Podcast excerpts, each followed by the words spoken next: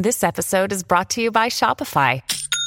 Forget the frustration of picking commerce platforms when you switch your business to Shopify, the global commerce platform that supercharges your selling wherever you sell. With Shopify, you'll harness the same intuitive features, trusted apps, and powerful analytics used by the world's leading brands. Sign up today for your $1 per month trial period at shopify.com slash tech, all lowercase. That's shopify.com slash tech. Grey's Anatomy, the most iconic binge-worthy drama is back, along with answers to the biggest cliffhangers. Will Teddy survive? Will Jo and Link finally find happiness together? Meredith returns along with fan faves like Arizona. You can now stream every episode of Grey's ever on Hulu and new episodes next day. Watch new episodes of Grey's Anatomy Thursdays at 9, 8 central on ABC and stream on Hulu.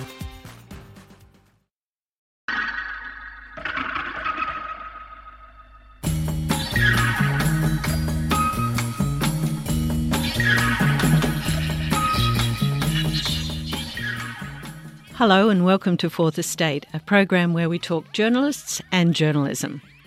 I'm Sharon Davis. We're coming to you from 2SER in Sydney on Gadigal lands of the Eora Nation, right across Australia on the Community Radio Network and directly to your device around the globe via podcast. This week, we're focusing on the threats to press freedom in the Philippines, where on Monday, Maria Ressa, award winning investigative journalist, editor, and co founder of the influential online news site Rappler, was convicted on cyber libel charges. Maria Ressa and researcher Reynaldo Santos Jr.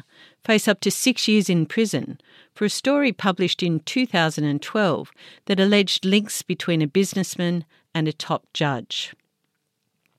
Ressa, the former CNN bureau chief in Indonesia and the Philippines, and Time magazine's Person of the Year in 2018, is also facing an additional seven criminal charges. These include another libel prosecution, tax evasion, and alleged illegal foreign ownership in her companies. All up, if found guilty, these allegations could lead to about a hundred years in prison. Maria will join us shortly. The convictions have been widely condemned, including by the US State Department and the European Union, as a politically motivated attack on press freedom. Since its inception in 2012, Rappler has grown into one of the largest news websites in the Philippines, with more than 100 journalists. It has scrutinised the administration of the Philippines President, Rodrigo Duterte, exposing corruption and documenting his brutal anti drugs campaign, which has led, by some estimations, to tens of thousands of extrajudicial killings. In turn, the President has dismissed Rappler in terms that might sound familiar, as peddling fake news, and his administration has instigated several cases against the site. Maria has been granted bail while she appeals the conviction, and we're pleased to say she's with us via Zoom from Manila. Maria, thanks for joining us at what must be a very stressful time. And to discuss the increasing threats to press freedom in the Philippines, we're also joined by veteran journalist and the director of the National Union of Journalists in the Philippines, Nonoy Espina.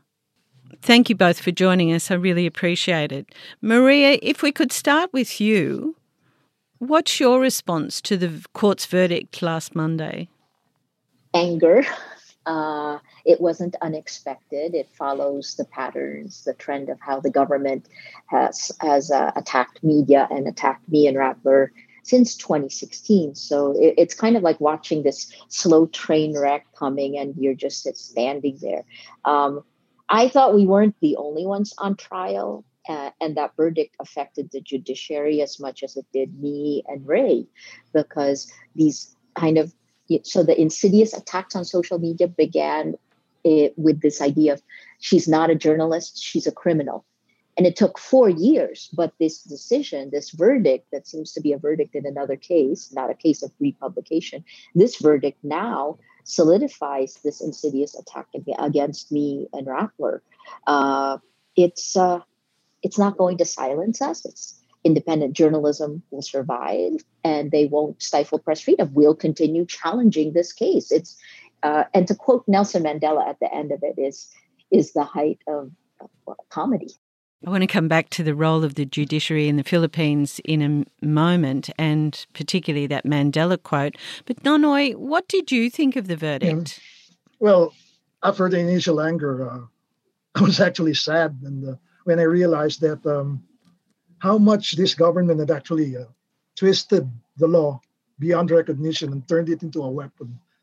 I mean, they, it was it was crazy the way they um, they changed the pres- prescription period for the filing of a case and and um, considered a typographical correction a whole republication of the whole article. So and for the judge to actually accept that and rule based on those uh, uh, on, on, those uh, manipulations of the law was kind of scary, you know, like how how uh, I, I, I, I'm sure all of us grew up uh, believing that laws were supposed to protect us. And now here comes a government that actually uses the law as a weapon against us. And that's a scary part. Yes, let me get this right, Maria. This whole conviction actually stems on a technicality, as I understand it. You're being convicted for a law that was introduced in September 2012, but the article actually predated that new law by six months. How is that possible? Well, anything is possible apparently in the Philippines today. That that's correct. Uh, you know, a law is being applied retroactively, and in order, as Nonoy said, in order to actually be able to do this, what they did is, uh, oh, he, here's the crux of it. Someone in Rappler fixed a typographical error. They changed one letter of one word two years after the article was published in 20, uh, the article was published in 2012. In 2014 uh, someone fixed a typographical error. Based on that, they were able to file a case of republication. It's a completely novel idea, continuous publication that will that will have repercussions for every news group, anyone who publishes anything online today. And then, as Nonoy said, you know, uh, they also then very creatively uh, said that the period of prescription, the statute of limitations for libel, which is one year, they changed it to 12 years. Uh, these, these are legal acrobatics that that are, are frankly astounding that the judge accepted it, and by doing so, she now applies this to every Filipino. So, when we say they, who are we talking about that's behind these changes to the law? Well, I think it's pretty obvious that um, you know government claims uh, the the case was filed by, by, a private complainant. Fine, but the fact is, it was the Department of Justice that, you know, that played around with the law and uh, made sure that uh, they found loopholes that would uh, that would make uh, the uh, that would bring the case to court. And I think uh, that's pretty much the way I see it. It's basically government. When we say they, it is government. And um, look at the pattern of uh, from the start of Duterte's presidency, he's been after media. He's been after Rappler. He's been after ABS-CBN. He's shut down ABS-CBN, and now uh, they're going after Rappler with a vengeance. Uh, Maria's facing what seven more criminal cases, and yes. if that isn't, you know, if that isn't uh, clearly a government uh, offensive, uh, I don't know what is. And I'll I'll add to that definitely the Philippine government because just look at the trend again since President Duterte took office. And in Rappler, uh, in 2016, we came under intense online attacks because we challenged the impunity of the Duterte administration in this drug war that has killed, according to our Human Rights Commission, at least 27,000 people. Uh, and and then we also challenge the impunity of the propaganda war that the government is launching using Facebook, using social media to stifle narratives and to attack people like me. Uh, uh, aside from that, that online narrative, bottom up, was then uh, repeated by President Duterte about a year later when he attacked Rappler with the same narrative. And that narrative is, you know, journalist criminal. That's what they were cementing. It's tearing down at the trust and the credibility of news organizations. In his State of the Nation address, he he said he, he essentially attacked us, repeating the same lies that have been seeded on social media. A week later, we got our first subpoena a few months later, 2018 was a banner year when the government filed 11 cases and investigations against me and Rappler.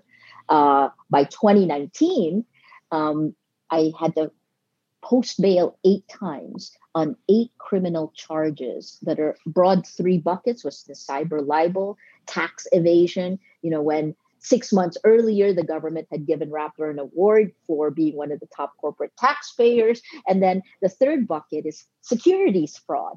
Um, and I was arrested, not once, but twice, and detained. The government wants media to feel its power, and they it's a, a combination of violence and intimidation, harassment. So much of my time in 2019 was spent dealing with legal cases, almost 90%. There are weeks when I was in court four times in four different courtrooms. I now know our justice system very intimately. But you know, again, I, I I don't know what, well, I do know what they want to do. The weaponization of the law has already jailed a senator who's outspoken. Leila de Lima has been in jail for three years now, February 2017.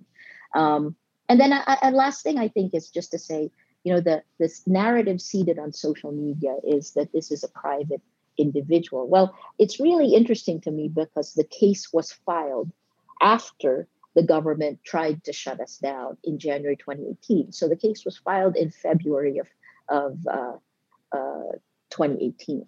It's part of a pattern. Uh, the trend is very clear. The fact that the lies continue is disheartening at best. And, and like Nonoy makes me extremely sad for the state of not just the rule of law in our country, but also our democracy. Human rights lawyer um, Amal Clooney, who has had an involvement with you and the case, has called it an affront to the law. What are we to make of the role of the judiciary in this prosecution and in terms of the, protecting the Filipino constitution? Quickly answer and then Nonoy I'm sure we'll have more choice words because NUJP thankfully has been at the forefront of helping defend every journalist and every news group that comes under attack. And there are many of us, right? Uh, it's death by a thousand cuts. I, I have said that within six months of taking power, President Duterte uh, became the strongest a leader our nation has ever had with the collapse of the institutions. Uh, and, and it's really three C's corrupt, coerce, or co opt. If you don't do any of these three, you become targeted.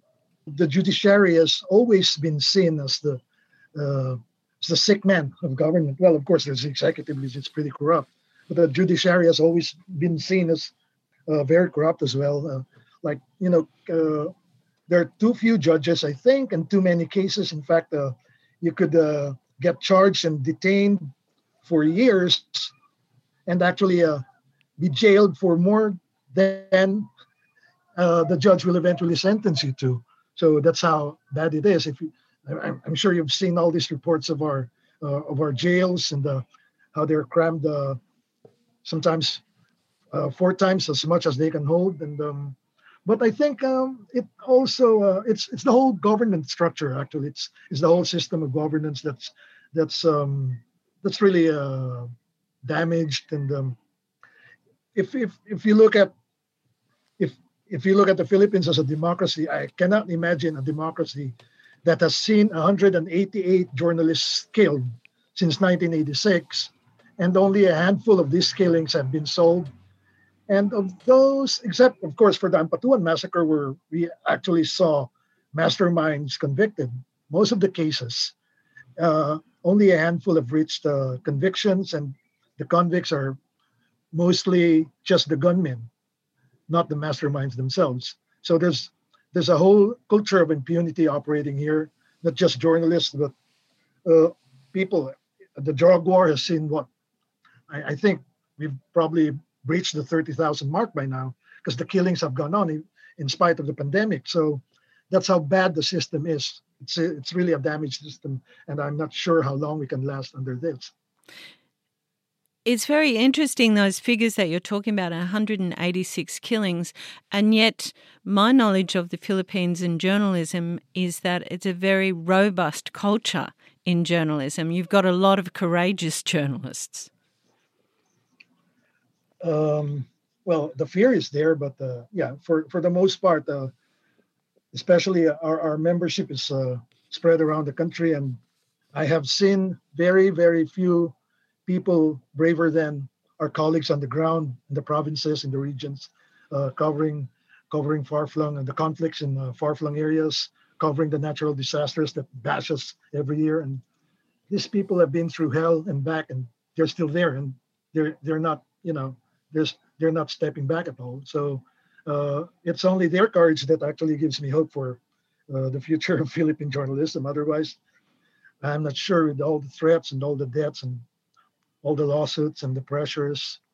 It's a pretty bad time, actually.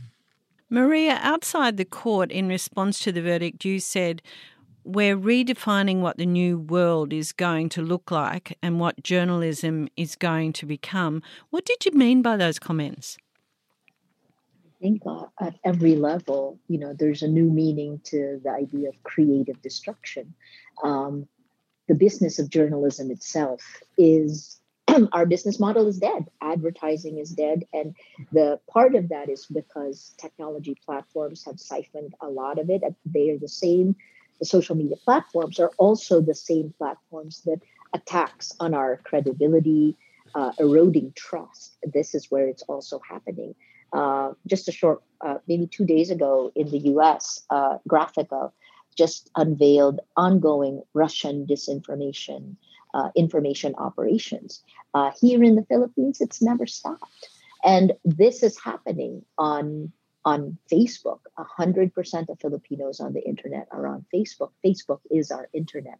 So these decisions in Silicon Valley, you know, it, it all flows downhill. What may seem like a random decision or an easy decision for growth in our case could be deadly. And I think the global south bears the brunt of these decisions, the kind of genocide that has happened in Myanmar, the kinds of hate, the inciting to hate that is happening here, uh, the damage to our reputation. What we've seen in the last four years was enabled by Facebook, this kind of exponential attacks.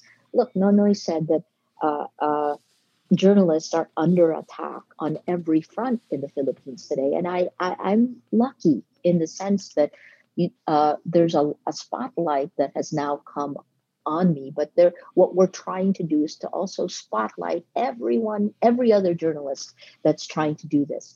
And I think the last point I'll say is what's happening in the Philippines is happening in other democracies that are being weakened by cheap armies on social media. This is happening globally. Um, but the, I, you asked me a direct question, and let me answer that one, which is, you know, what did I mean by that? Um, everything, especially during the pandemic, when we're under lockdown, our workflow processes have to change. Our business model has to change. Our the way we protect our people has to change, and the way we hold power to account has to change even as government gains greater power because of COVID 19. Been actually exploiting the pandemic to, uh, well, uh, aside from, of course, um, uh, questionable deals with the funds that are supposed to combat the disease, government, I think, is actually exploiting this to not only to clamp down, but um, you know, to pass legislation that will eventually see us uh, under uh, well, let's call it dictatorial rule. I mean, uh, we've got a we've got an anti-terrorism bill on his desk waiting for his signature, and it's such a draconian uh, uh, measure that um, practically everything you do or say could be construed as terrorism. And um, I, I personally am scared of the implications for civil rights, and that's being done under a pandemic. You know, so there's not much we can do to you know to protest and go out in the streets and raise our voices because there are three things that have happened in 2020 that makes this even worse for us. And Nonoy mentioned one of them, the passage of this mm-hmm. anti-terror bill that is so draconian that uh, when when the government now labels you uh, any critic, it can label any critic a terrorist now and arrest you without a warrant and detain you for up to 24 days. But that's only one. The second one is the pandemic itself, the lockdown. We are in our 13th week of lockdown. People are stuck at home. And during that time period, the largest broadcaster, the largest news group here in the Philippines, ABS-CBN, was shut down. And that's something, you know, it, it, this is part of that pattern. Uh, the last time ABS-CBN went black was in 1972 when Ferdinand Marcos declared martial law and it was shut for 14 years. So these are alarming trends. And th- I think as we come out of this, out of the lockdown, as Filipinos deal with the impact, the contraction of the economy, uh, their loss of their jobs, we're simultaneously faced with the loss of our freedoms. Our country is on the precipice. We are about to fundamentally change what democracy means. The, we're about to lose the rights guaranteed in our Constitution. And that's part of the reason I think the two of us that we're all speaking up right now. When you say shut down, why what was the official reason for the shutdown and who was it shut down by? Official reason was the official reason, and it's true, its franchise lapsed before Congress could grant it a new one. But the fact is, Congress had slept on that franchise renewal for for years and allowed it, you know, basically did nothing until it lapsed, leaving uh, leaving government with an excuse to serve the network a cease and desist order, which it could not refuse. So it shut down. And um, could actually have given ABS-CBN a provisional authority to continue operating, which it has done with other other networks, but it didn't do so this time. And now they're still hearing uh, a new franchise uh, application, and until that's done, ABS-CBN stays off air. So it's and, still uh, off air. You know, yeah, yeah, It's, it's it's it's it's still another case of playing with the law to you know to get your target. So that's that's I where think, we are right now. I think this is very simple. When, early on in 2016, President Duterte said he was not going to grant the franchise of ABS-CBN imagine it's like shutting down in the US would be like shutting down CBS or CNN in in and or in Britain BBC your top network shutting that down right uh, and then when uh, they delayed as as Norma said the franchise was delayed in, and and then finally even though they the network was given public assurance that their franchise that they would have provisional uh, approval to continue operating a day after the franchise ended like with Rappler, a minor regulatory agency handed them a cease and desist order. Within hours, the network went dark. Um, that's the kind of thing we face. It truly is death by a thousand cuts. And now, you know, as these hearings continue, it's becoming very clear to all of us that we may not see ABS-CBN come back up. So even though the focus, Maria, has been on Rappler and the charges that uh, your organisation and yourself have been facing. In fact, the attacks on the press are going much wider than what's happening at Rappler. Absolutely. I think, you know, we're just part of the reason the focus uh, shifted to us is because I, I've spent 20 years, almost 20 years of my career outside the Philippines. And a lot of my colleagues have been alarmed, you know, and and I guess as media comes under attack in all these different countries, you look at the United States, you look at the Philippines. They, it's very strange to see the similarities and the parallels. Um, but I think here in the Philippines, I, you know, it's like our body politic has been gashed so often. We're literally bleeding out. Or let me use a, a COVID 19 paradigm, right? uh, the, a virus has infected our democracy and it is near death. And that's part of the reason I think we're raising the alarm. We must do something. Having said that, it is up to the Filipino people.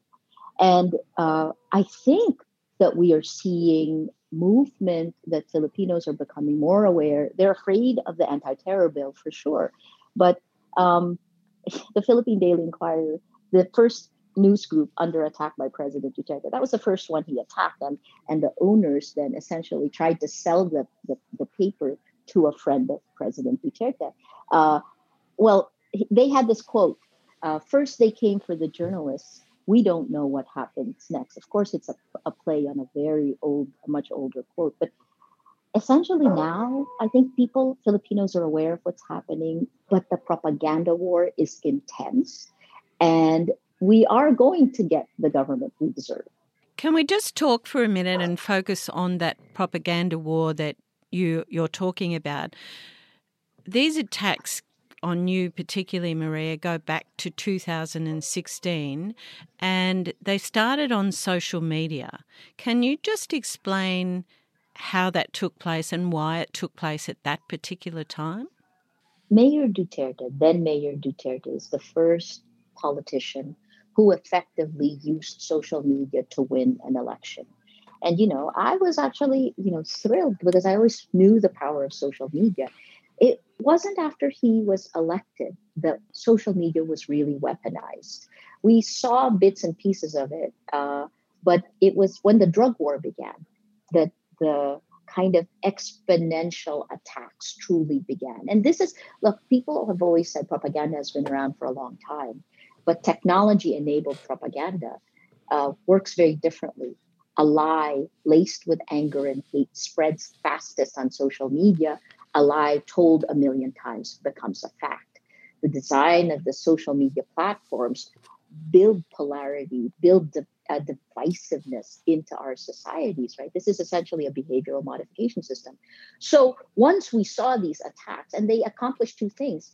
Um, you know, well, let me first say what happened we published we challenged the government's narrative of this brutal drug war that they're only killing criminals uh, we began an impunity series showing that these are innocents that the same gun for example with the same registration was used in multiple multiple times uh, witnesses saying that the police were the ones who killed so we did this whole series Simultaneously, we did what we call the propaganda war series. We looked at the data. And as soon as we published this three part propaganda series in 2016, the first was called Weaponizing the Internet. The second was how Facebook algorithms impact democracies, probably the first time that was questioned globally. And the third was manufactured consent, looking at how 26 fake accounts, uh, sorry about that, looking at how 26 fake accounts could reach up to 3 million people. As soon, sorry, 3 million other accounts, because we don't know whether they're people or, or not. Um, as soon as we released that, I received attacks like I had never seen them before at a frequency that was humanly not possible to deal with. i at one point I just was started counting them and I kept an Excel sheet to just slot them in. 90 at least 90 90 hate messages per hour. And that isn't meant to do two things. Um, it's meant to make you doubt yourself, to silence your journalism. And the second one is to create a bandwagon effect. It is, you know, I use the phrase astroturfing, fake grass. It's it's astroturfing, saying a lie a million times. People think there's a lot of people who believe this, and then they jump on the bandwagon. That is what has been happening in the Philippines. It is what is underpinning the popularity of President Duterte. Social media is extremely powerful. And we showed evidence of how people who have been appointed to government were at the center of the creation of these lies. The government has repeatedly denied it, but the evidence is there, you know. Uh, and that's that's where it began. Then after after, let, let me just you know say what happened in, in 2016 they seeded the word criminal for me. They filed the cases in 2011 cases in 2018 and in 2020 i've been convicted by a court. What the weaponization of the law followed the insidious attacks on social media. And then you have a public that is being actively manipulated by its government When you talk about attacks, Maria, I should point out that some of these attacks were particularly vicious and violent in what they were doing, what they were saying to you, weren't they? Yes, absolutely. You know, I, I have lost count, and at one point, I I just started looking for the most creative ones. You kind of have to harden yourself to these because um, they will look at your most insecure points in your life and they will hammer it until it splits wide open. That's the strategy, right? In every democratic, in every society that I've seen this tactic employed, they take a fracture line of society and they pound it open. In the United States in 2016, and this is in the Mueller report, the target were Americans who were about to vote, but the major fracture line that they pounded was racial tension, racial identity hashtag Black Lives Matter. Look where that went in 2020. So this is it's like the movie Inception with Leonardo DiCaprio, the dream world. Social media is that world where you manipulate in darkness and change the real world. There appear to be very strong parallels between the role that social media is playing in this, in the attacks on you and the rest of the press, and the US. Do you see very strong parallels? Yeah, absolutely. And you can see this uh, just this week. Uh, Graphika, which is a data analytics company, it was one of two companies that the US Senate Intelligence Committee uh, gave data in December of 2018 about the the Russian disinformation networks and the influence operations they were conducting in the United States. Um, we, by the way, took the data that they had, that they published, and found the links from the Philippines. So you see, bottom up in every country, these networks of disinformation that have been created, linking up to kind of the global nervous system of disinformation. Uh, just this week, Graphika released a, a 150 page report that showed you ongoing influence operations, Russian in origin, working hand in hand with the IRA, the Internet Research Agency, and the Russian military intelligence, the, the GRU. Uh, it's very bizarre. They're using uh, they're using uh, what they call disposable accounts, right? But it's different again. This is like the arms race of the of our generation they find one way of weaponizing a message and then the social media platform kills it then they find another one. It's an escalation. But the reality is that this these social media platforms are literally behavioral modification systems uh, that that take our most intimate selves that are codified in data machine learning then artificial intelligence and sells it to the highest bidder whether that's a company or a nation the reality is also that we in the Philippines are linked to the United States. The only former colony of the United States, we are 109 million people, largely English speaking. And in the Cambridge Analytica scandal, uh, the whistleblower, Christopher Wylie, actually said that we were a petri dish. They tested tactics of mass manipulation in the Philippines, and if it worked, they his word was ported it over to the West. 109 million people and 70 million people regularly using Facebook. Yes, 70, actually, it's 71 million people now. I think the latest numbers that I saw. Oh, I, I forgot the one thing also that shows you the evidence in the Cambridge Analytica scandal, the most number of compromised accounts were American in the US, but the country with the second most number of compromised accounts was the Philippines. Nonoy, if I could talk to you about another concerning uh, recent development the creation of hundreds of dummy Facebook accounts. Can you uh-huh. explain how they're being used? We actually don't know what they are for because uh, most of those that we've found remain empty for now, anyways. And uh, we still have to backtrack and see if uh, they're being used for something else. But um, it, I mean, the timing was eerie. It was uh, when just when people were uh, opening up and uh, speaking out against the anti-terrorism bill. And this was in recent weeks, wasn't it?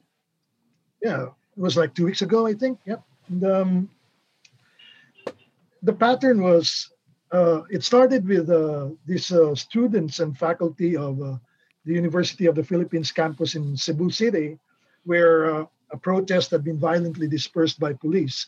And the first targets were students and faculty from that uh, from that campus, and then uh, the next targets that we saw were uh, activists who were uh, active against the anti-terrorism bill on social media, mostly Manila universities. And then it started spreading until we saw journalists having multiple clone accounts. And I think I myself had about nine or 10, and um, some of as many as 15. And we asked Facebook what was happening, and up to now they haven't, you know, they haven't come back to us and with an explanation. And we've checked. A lot of the fo- uh, fake accounts are still there, and in fact, uh, I managed to uh, have my have my first fake accounts taken down, about six or seven of them. And then when I checked again, there were new accounts, and uh, I just stopped counting. You know, it was like Facebook wasn't doing anything about it anyway. So uh, we'll still have to check back and see how these uh, accounts are doing now. So how are these dummy accounts being used? Are they being used to attack other people or uh, to create a, a, false impression that journalists or or people whose name the accounts are in are somehow vicious or what's what's happening? Mm, well, uh, there were uh, there were some uh, activists who reported that they they were being threatened by the fake accounts. You know, so that was one. And um, we talked to some uh, technical uh, technology experts, and they were saying that a possible use of these fake accounts would be, you know, if they wanted to bump you off uh, later, they could populate these accounts and uh, then com- uh, file mass complaints against you and get you out, and then the fake accounts take over.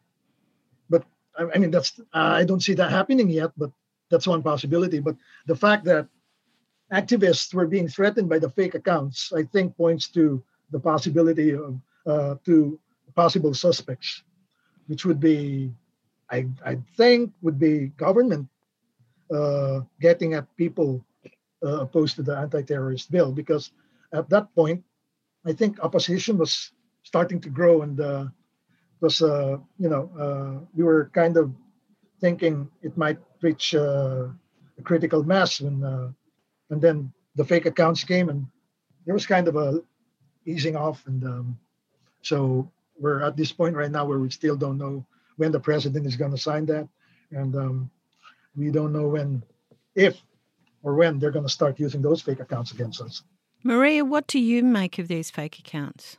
It's hard to say and this is this again shows you the kind of power one social media platform has. What i knew that weekend was that uh, many people who were afraid literally afraid including some of of we call them movers in rappler young kids uh, I, I you know we were talking to 16 and 17 year old kids who had posted opposition to the terror bill, to this anti-terror bill, and now they were being threatened. Not one one was threatened uh, by private messages, and you know uh, she actually pulled down her account. Uh, the kind of fear that I saw showed me the impact of this strategy, and uh, you know, when it attacks people like me or like Nonoy, um, we're okay because we've dealt with this before. Plus, I'm in my 50s. I've been a journalist a long time, right? We're different. But when you're attacking 16 year olds who are just finding their voices, this is atrocious. Um, Facebook's reaction left a lot to be desired. They gave a kind of tip, uh, tepid response that they're seeing something they don't know what it is but they will check. And and while they have briefed government agencies it it feels like you know this lack of transparency and lack of accountability leads to fears. Some of these accounts i i i believe may have been there before. They may already have been there but the fact that the people who first discovered them were the eight people that the, the people who were arrested in a university in Cebu, hmm. which is outside Manila, that created fear. And then the next, that was on a Friday, right? And Saturday, they discovered it. By Sunday, everyone was looking at it. Nonoy mentioned he had some. We ran a script on my name, and within the first five minutes, there were already 16 accounts, which is at that point, I stopped wasting my time on Facebook, you know, and I just, because I think this is criminal that they would put the onus of safety on their users. You know, 16 year olds have no defenses against this. And their families are scared. And and those attacks included things like you will go to jail. We will kill your father. I mean these are things that shouldn't be left uh, shouldn't be allowed to happen.